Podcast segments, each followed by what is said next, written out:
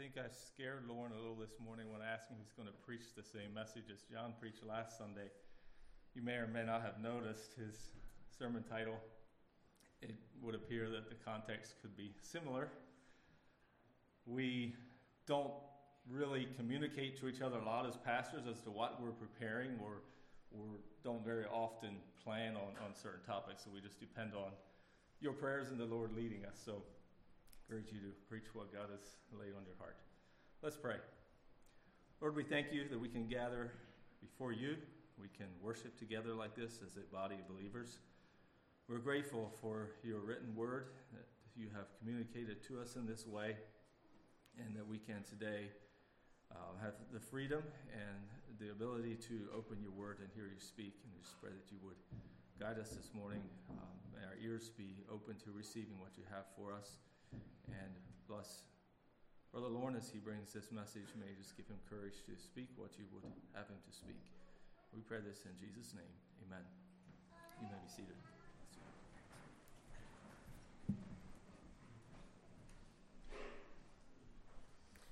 Greetings in Jesus' name this morning. It's good to be here with you again this morning. I am curious now um, what John preached. I wasn't here last Sunday, but like Lester said, he told me that, and I was like, it did make me a little nervous. I hope it's not a repeat. But even if it is, um, let God speak through to you anyway. So, yeah, the message title this morning is The Voice of God. And I want to consider this morning how we respond to the voice of God.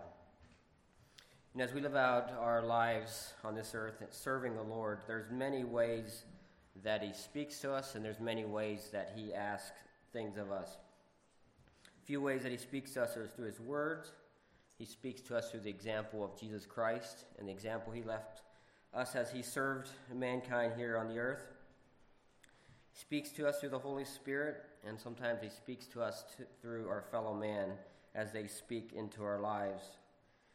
So, the question I have for myself and for each one of you here this morning is Do we welcome the voice of God in our lives and our, our ears open to hear what He has to tell us? So, this morning I want to consider a few men of God in the Old Testament who heard the voice of God and what their responses were. So, for the first text, I want to turn to Jonah chapter 1 we're going to be looking at the first chapter of Jonah and make a few mentions of some of the following chapters, and obviously don't have time to, to read this whole story, but a very familiar Old Testament prophet that we can learn from as we look at his response to God. So let's start reading Jonah chapter 1, verse 1 at this time. Now the word of the Lord came unto Jonah, son of Amittai, saying, Arise, go to Nineveh, that great city, and cry against it, for their wickedness is come up before me. But Jonah rose up to flee unto Tarshish from the presence of the Lord, and went down to Joppa, and he found a ship going to Tarshish. So he paid the fare thereof, and went down into it to go with them unto Tarshish from the presence of the Lord.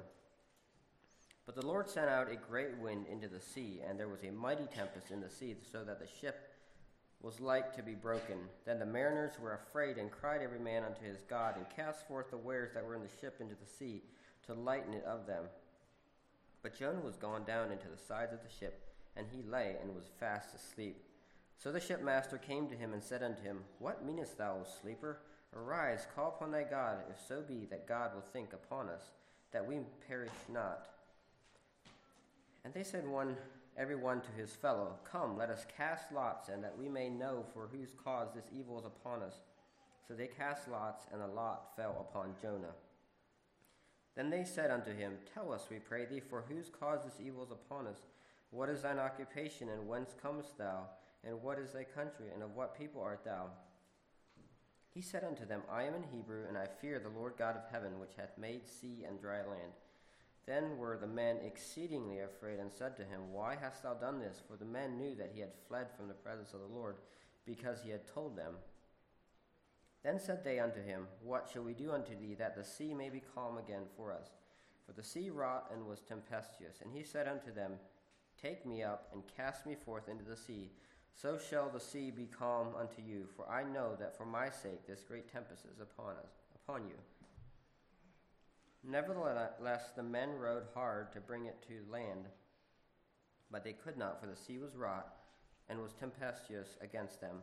Wherefore they cried unto the Lord and said, We beseech thee, O Lord, we beseech thee, let us not perish for this man's life, and let lay not upon us innocent blood, for thou, O Lord, hast done as it pleases, as it pleased thee.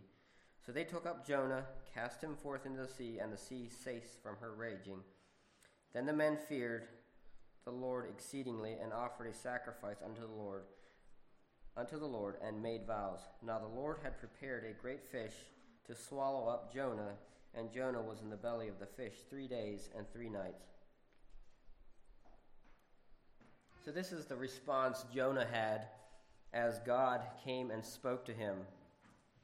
And I just want to think about the man Jonah for a little bit. Maybe if we understand his context a little bit, we can understand his response, even though it wasn't the best response. The first mention we see of Jonah is in 2 Kings 14:25. In 2 Kings, God used Jonah to also give a message.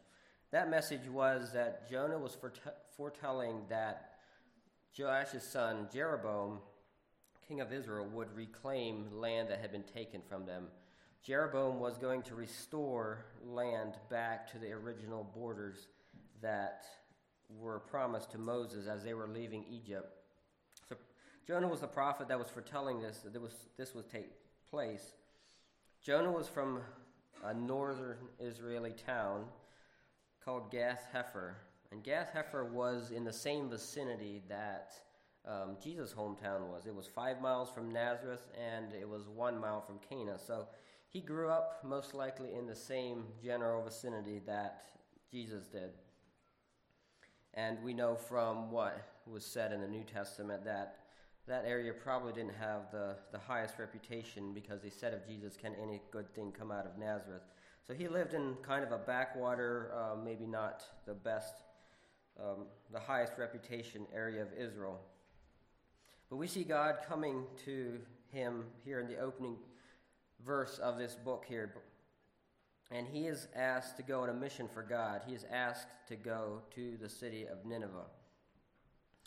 And Jonah does not like this mission at all. And one reason that he probably didn't like this was because they were enemies of Israel. If we look at Nineveh a little bit, it was a great, the call to God calls it this great city. And he mentions later in the book, we didn't read it, but it says there's 120,000 children in this city. And so, to give you a context of that, the population of Syracuse, New York, is approximately 150,000. So, probably a little bit bigger than a city like um, Syracuse. It took three days of travel to go through. So, this was no small group of people that Jonah was called to preach to. It was also the capital of Assyria, which were the enemies of the Israelites. The Syrians had harassed Israel for many years. They had persistently harassed them in the 9th century BC, and there was little conflict, I think, at the time of Jonah. But then again, in the 7th century, they came back again, and they were the ones who ultimately did overthrow the children of Israel. The location of the city is next to the modern day city of Mosul in Iraq. You may have heard of that city. They were the arch enemies of Israel. But now we see that this city has become so wicked that God is sitting up and taking notice. There was a few times in history where the sin of a place or a city got so bad that God said, something has to be done now. Obviously, all sin is going to be judged, but there was some that seem to rise to a higher level. And we see that in places like Nineveh, we see that in places like Babel, um, Sodom, or a few other examples of that.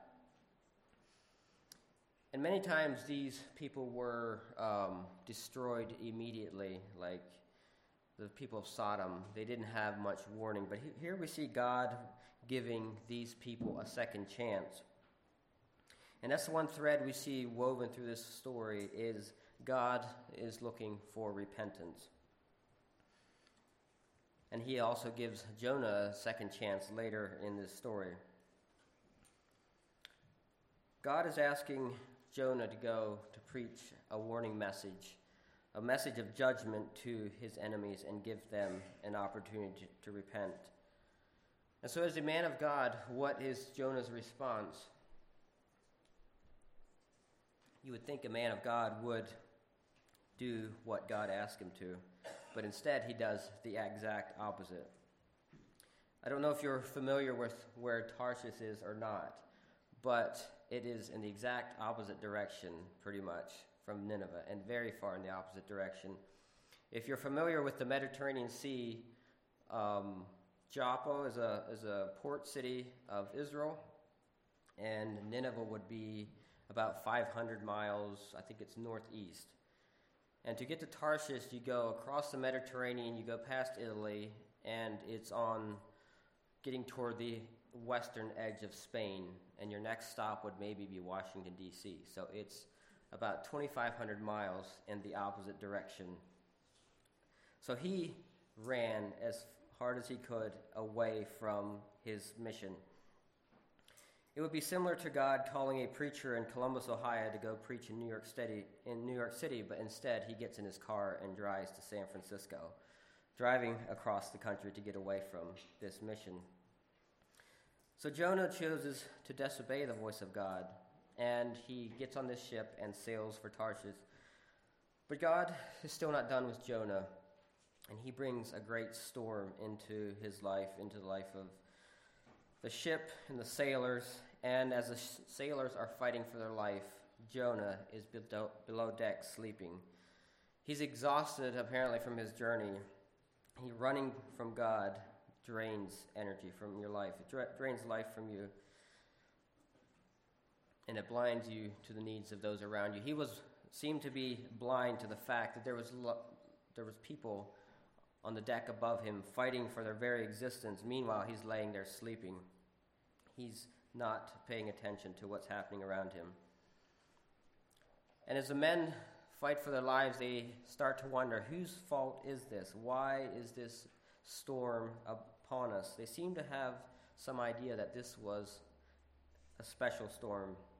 And so they cast lots and discover that it was Jonah who was the cause of this storm. So Jonah suggests being thrown into the sea, and which they do, and ultimately this would have been the end of the road for Jonah.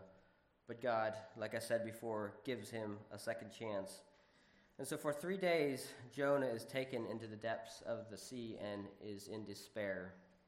He's swallowed by this great fish, and as it was a place of despair for him, it also turned out to be um, his life. It saved his life. And Jesus uses Jonah as an example when he talks about being in the grave for three days.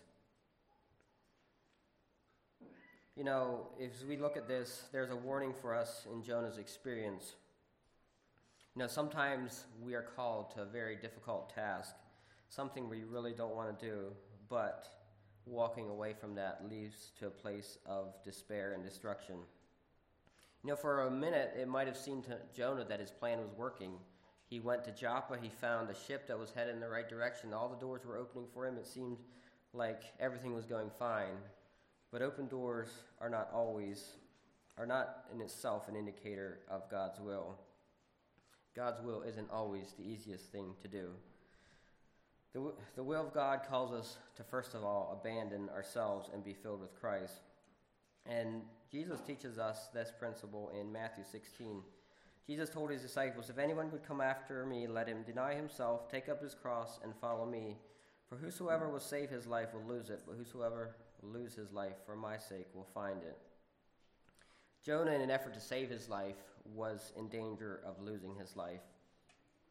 The Apostle Paul's a, a, a man that demonstrates for us what Jesus was teaching.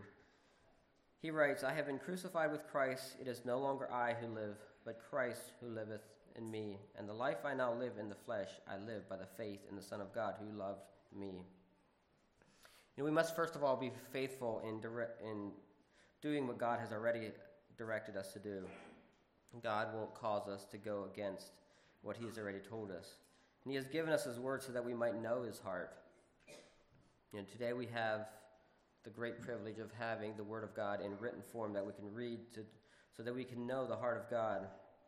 And as we live out the will of God that He has given us in His Word, He'll continue to direct our lives and we can experience the peace and fulfillment in spite of the hard things that come our way. So, moving on, another man I want to look at is another Old Testament prophet in Samuel, book of First Samuel. I want to look at um, the prophet Samuel.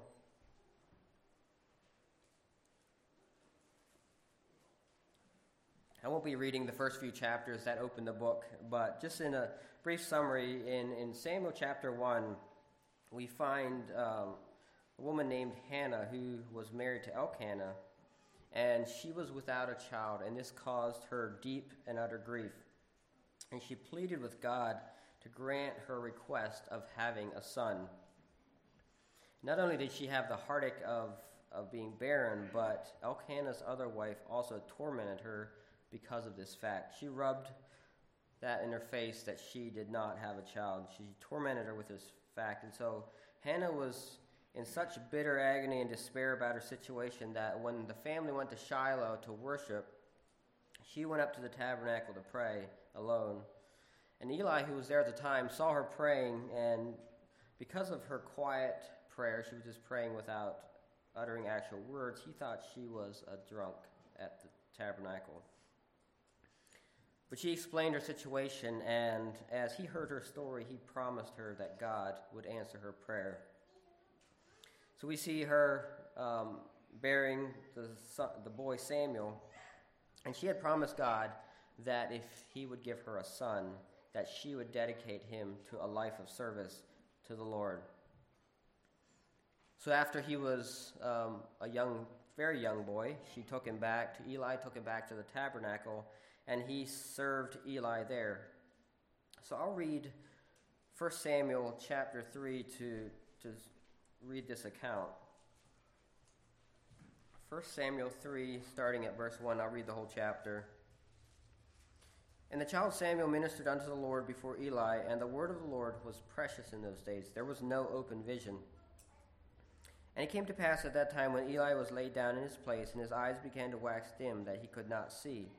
And ere the lamp of God went out in the temple of the Lord where the ark of God was, and Samuel lay down to sleep. That the Lord called Samuel and said, And he answered, Here am I. And he ran unto Eli and said, Here am I, for thou callest me. And he said, I called not, lie down again. And he went and lay down. And the Lord called yet again Samuel, and Samuel arose and went to Eli and said, Here am I, for thou didst call me. And he answered, I called not, my son, lay down again. Now Samuel did not yet know the Lord, neither was the word of the Lord yet revealed unto him. And the Lord called Samuel again the third time. And he arose and went to Eli and said, Here am I, for thou didst call me. And Eli perceived that the Lord had called the child. Therefore Eli said unto Samuel, Go lie down, and it shall be, if he call thee, that thou shalt speak. Speak, Lord, for thy servant heareth. So Samuel went and lay down in his place, and the Lord came and stood and called as the other times, Samuel, Samuel. Then Samuel answered, Speak, for thy servant heareth. And the Lord said to Samuel, Behold, I will do a thing in Israel at which both the ears of every one that heareth it shall tingle. And that day I will perform against Eli all things which I have spoken concerning his house. When I begin, I will also make an end. For I have told him that I will judge his house forever for the iniquity which he knoweth, because his sons made themselves vile, and he restrained them not. And therefore I have sworn unto the house of Eli, that the iniquity of Eli's house shall not be purged with sacrifice nor offering forever. And Samuel lay until morning, and opened the doors of the house of the Lord. And Samuel feared to show Eli the vision. Then Eli called Samuel and said, Samuel, my son. And he answered, Here am I. And he said, What is the thing that the Lord hath said unto thee? I pray thee, hide it not from me. God do so to thee, and more also, if thou hide anything from me, all the things that he said unto thee. Samuel told him every whit, and hid nothing from him, and he said, It is the Lord, let him do what seemeth. Do what seemeth him good. Samuel grew, and the Lord was with him, and did let none of his words fall to the ground. And all of Israel from Dan even unto Beersheba knew that Samuel was established to be a prophet of the Lord. And the Lord appeared again in Shiloh, for the Lord revealed himself to Samuel in Shiloh by the words of the Lord.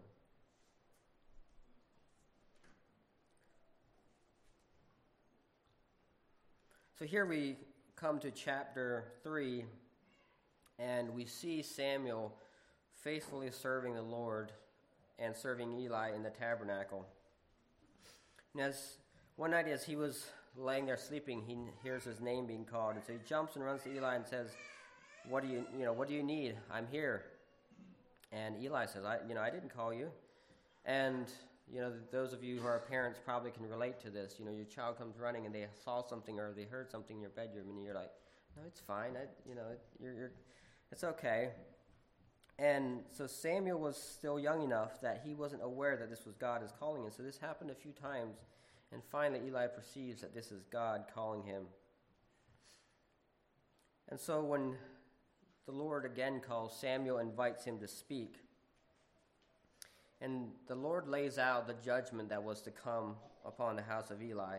And so here again we have someone needing to share a message of judgment. We didn't read the chapter 2, but if you look through chapter 2, the sons of Eli were very wicked as they served in the temple, in the tabernacle. They were given positions in the tabernacle and they used those to um, fulfill their own greed and lust they stole from the people. As the, as the people were coming in with their sacrifices, the, the priests would take uh, a meat hook and they would pull some of the meat off as it was cooking. But the sons of Eli, they would do this before it was cooked. While it was still raw, they would take their meat hooks and get their portion. And so obviously they were getting more meat because they did it while it was raw. And so they were extorting the people, and if the people pointed out their, their mistake, they would say, Well, if you don't give it to us, we will take it by force. And they also preyed upon the women that came to the tabernacle and caused them to do misdeeds, sexual misconduct. And it was just a terrible situation that was going on here at the ta- tabernacle. They were very vile men. And as we think about Samuel working in this environment, Eli had been made aware of this by other people. This had come to his attention, and he scolded his sons, but he did nothing to stop them. He simply scolded them and let them go. And as I looked at um, Samuel's situation, the uh, quote in the bulletin this morning I thought was very fitting, where it talks about it's not being in a different situation, but Christ being in our hearts. Samuel could have let himself be carried away by these men's wickedness. But instead, even as a young man, he was steadfast in serving God where he had called him. And in verse 1 of chapter 3, we see that it says, There was no open vision of the Lord in that day. The word of the Lord was precious. And is it any wonder, as the wickedness that was happening in the temple, that the word of the Lord had been shut up? But Samuel had some very real fears to face as Eli came and asked what the Lord had told him. Confronting someone with a message like this that is very close can be very difficult. And sometimes it's much easier to give someone bad news if they are not close to you. But here Samuel had to give his mentor the bad news. The priest of Israel was being condemned for allowing the house of God to be defiled. Now God had chosen Samuel to deliver the message of judgment. You know, would he run like Jonah and shirk his call, or was he willing to carry out the God call that God had placed on him? You know, if Samuel was to be the next priest of Israel, God needed to make sure that he was willing to confront wickedness. Samuel could have feared losing his position in the tabernacle. Eli or his sons could have retaliated. It must have been very difficult to deliver such a message to a close friend, someone he had served with for so long. But Samuel didn't hide the word of God from Eli. He shared all that God had given him. God had found a faithful messenger in Samuel. And we see the result of Samuel's faithfulness in the last few verses of chapter 3. Verse 19 says, And Samuel grew, and the Lord was with him, and did let none of his words fall to the ground. And all Israel, from Dan even to Beersheba, knew that Samuel was established to be the prophet of the Lord. And then verse 21 is such a great verse. It says, And the Lord appeared again in Shiloh, for the Lord revealed himself to Samuel in Shiloh by the word of the Lord. Here we have a man who was faithful to the Lord. He was willing to listen to the voice of the Lord, and the Lord once again was heard speaking in Shiloh. He was once again heard speaking to the Israelites because of a man's faithfulness and willing to hear his voice. And one thought that struck me as I contrasted these two stories was also the response of the, those that received the message of judgment. We didn't read the, the response of the, the Ninevite people, but the wicked people of Nineveh responded with great sorrow and repentance. You know, from the king to the very lowest of all that lived in Nineveh, were all called to fast and mourn and repent and turn from their wicked ways. That was probably one of the greatest revivals that ever happened as the wicked city, of Nineveh repented before the Lord. The king said, you know, the king said, he's like, we don't know if God will hear us, but let's at least try. Let's at least repent. Um, they had a heart of repentance, and God was willing to listen to their heart. Contrast that to the priests of Israel when they were confronted with gross sin within the leadership in God's house. There was no proclamation to repent, no sorrow, no mourning for the shame brought upon the house of God, but simply said, Let God do what is good to him. You know, what a different response. And that just challenged me to, you know, as we receive the word from God, to allow to cause us to repent before Him. So, just a few thoughts as we wrap up here today. You know, how is it for us today? How do I respond to the voice of God in my life? How do you respond to the voice of God in your life? You know, there's, these are just two examples of of people of God and how they responded to God, but there's many others such as Moses, Saul, and uh, Isaiah. And in our humanity, we many times struggle to grasp the goodness of God as we face some of these situations in our lives. But I hope as we study those of, that have gone before us, that have traveled this road of life, that we can be aware, you know, in spite of the challenges we face, that we can overcome and listen to the voice of God as His way is ultimately best for us. As we think about the life of Jonah, how do we respond to hard things? You know, I can imagine to Jonah this mission looked so insurmountable to go to this enemy city who were his enemies of his country and preach to them repentance. You know, we look at, but then we look at Jonah and say, why did you do exactly the opposite of what God asked you? But more often than not, uh, more times than I'd like to admit, I do the same thing myself. You know, we were just talking this morning about looking at the Word of God, and do we do we uh, make changes when we see um, sin mirrored in our in our lives? You know, as we look at Jonah and Eli's house, disobedience to the voice of God brought loss and confusion. But when people opened their hearts to God, it brought healing not only to the people who, who heard the message, who carried the message, but even to those around them. You know, the nation of Israel was heard the voice of the Lord again because Samuel was willing to carry the message of God. As we think about a few thoughts about Samuel, he was a very young man, but he was already keen to heed the voice of God, and he was keen to serve those he, that God had called him to serve.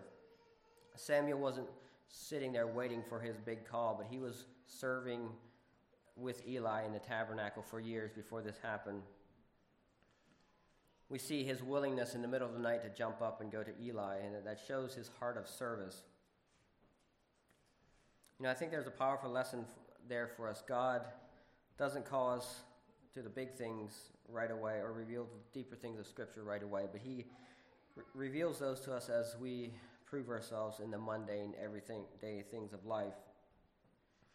And one thing that really stood out to me too as I studied these these two accounts was that God is a gracious God and full of mercy. Psalms 103 8 says, The Lord is merciful and gracious, slow to anger, and plenteous of mercy. And in verse 10 of the same chapter, it says, He hath not dealt with us after our sins, nor rewarded us after our iniquities.